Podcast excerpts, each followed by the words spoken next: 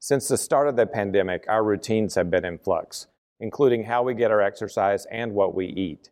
With so many of us working from home right now, food is an all-day temptation, and now we're entering a season when we tend to indulge even more.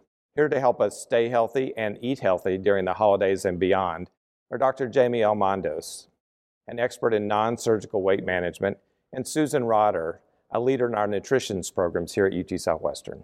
I appreciate you both being here. Doctor Almandoz, have you seen an interest in patients uh, wanting to lose weight or manage their weight during the pandemic? And how does that, that compare to what you would normally see before all this started?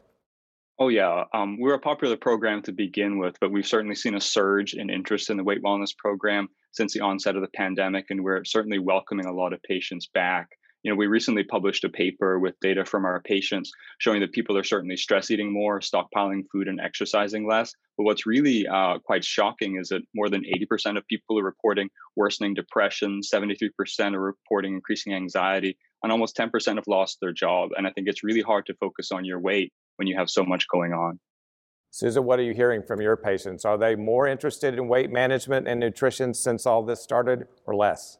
They know that this is a time where it would be likely for them to gain weight, and that does um, make them a bit nervous. The kitchen is very accessible. Um, they have lost their jobs. They have more limited income. They're worried about going to the grocery store. They're worried about someone else picking out their fresh fruits and vegetables if they're ordering online. So they're making an attempt to manage their weight, but it is another challenge during this period of time. Doctor Almandoz, we hear two different terms often when people are talking about healthy weights, weight loss and weight management. What's the difference? Uh, you know, I, I think weight management uh, is really more of what we do because it encompasses not just treating excess body weight, but approaching this in a patient-centered and evidence-based way to provide people with tools to achieve a healthier body weight and to maintain it.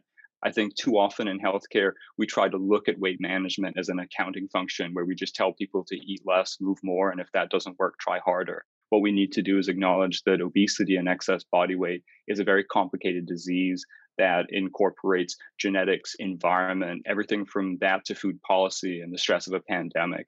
And what we need to do is meet each person where they're at and find an individualized plan to help them get to a healthier body weight. Susan, you mentioned just a moment ago that food is more accessible, the kitchen is closer, with so many people working from home right now.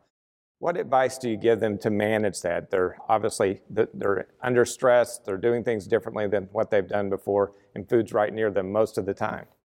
They have to kind of go back to trying to follow somewhat of a schedule rather than returning to the kitchen for yet another snack. So that can be a real big challenge for them, and they need to kind of go back to the basics of having two to three meals per day and limiting calorie-containing beverages and just um, keeping into more of a routine. Doctor Almandoz, as we begin the, the holiday season, it's always harder to do the right things most of the time during the holiday season. Everybody talks about everything in moderation. What advice do you give people as they head into the holiday season, and especially this holiday season in the middle of a pandemic? You know, I think too many people have this love-hate relationship with food, which is so central to all of our celebrations. And at Weight Wellness, we really believe that there's no such thing as a bad food, just one we're enjoying too much or too frequently. And I think that denying ourselves completely can make consistent, healthy behavior so much more challenging. So I believe that moderation really is key to kind of a healthier relationship with food and your weight. Susan, what advice do you give your patients as they enter the holiday season, especially this holiday season? Balancing those traditional foods that you really enjoy and might only be available once a year, and eating them mindfully in modest portions, but not denying yourself those treats. Maybe foregoing things that are available all the time, like bread or potato chips or something that's not so unique or special. And then it's really important for our patients not to, for example, eat all weekend following Thanksgiving.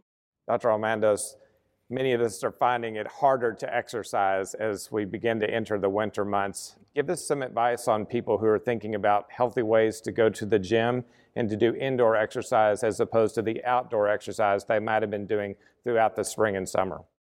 Yeah, physical activity is so great for our bodies and our minds. And during the pandemic, it can be a really great tool for stress management.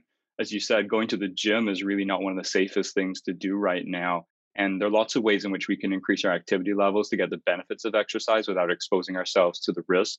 There are a ton of free apps and online videos that can help people to start physical activity programs at home using their body weight or things that they may have around the house. Or you can just start a simple walking program with friends in a socially distanced way.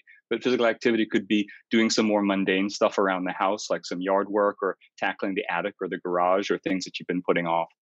Susan, are there supplements that you can take that prevent uh, COVID nineteen or its effects? There are not supplements that can prevent COVID or that are used per se to treat COVID.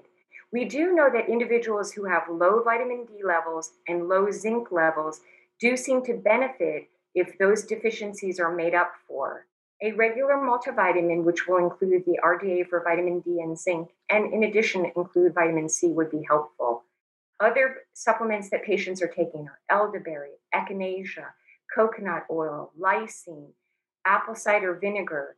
There's no evidence at all that any of these dietary symptom, uh, dietary supplements, excuse me, prevent or treat COVID. Doctor Almandoz, the stress level of everyone is up during the pandemic, and many people are drinking more alcohol and eating differently than what they were doing before, obviously contributing to even more anxiety and, as you said, depression. What advice do you give them about how to change that balance in their in their habits? I think this is really a two-way street, that we really struggle with healthy eating and moderating our drinking when we're stressed, anxious, or feeling low. And self-care and creating these sustainable, healthy habits is so important to striking a balance for our overall health. And I think what we need to do is plan to enjoy the holiday season. I think we all need a little bit of break. But also, if we realize that our health behaviors are becoming problematic, to reach out to your healthcare team, because we're really here to help. Susan, alcohol is a big part of celebrating for many people, and we've seen throughout the pandemic that in general, people are drinking more. What's your advice on the right amount of alcohol for people to, to have routinely and during the holidays? We know generally that the recommendations are two alcoholic beverages per day for men and one for women. During the holidays, people are going to drink more than that typically. I encourage patients to do use a spacer, which is like a sparkling water, just a glass of water in between glasses of wine, something along those lines. But trying to keep that in check, because as they plan to be mindful about eating their favorite traditional foods, if they get a bit too much alcohol, they let down their guard, and then they kind of feel badly later that day or the next day. Doctor Almandoz, as we begin to say goodbye to two thousand twenty. What are your final thoughts on ways that we should be thinking about weight management and healthy eating as we go through the holiday season? You know, I think the challenge is that twenty twenty may be over, but the pandemic isn't. And I think many of us need to switch from survival mode to creating more kind of healthy, sustainable habits to last us through the pandemic and beyond. And, you know, that can include reconnecting with healthcare providers to schedule any missed visits or health screenings. But, you know, in terms of practical advice, I think we need to focus on staying connected or reconnecting with loved ones in new and different ways. Work on finding a variety of things to eat and do rather than being rigid or exclusionary in what we're choosing. And more importantly, I think we need to be kind to each other and to ourselves. There's no guidebook for surviving a pandemic, and I think we're all doing the best that we can. Thank you both for joining us and for all this good information as we think about the most complicated holiday season of our lives. Thank you, Doctor Warner. Great. Thank you very much. Until next week, stay safe and stay healthy.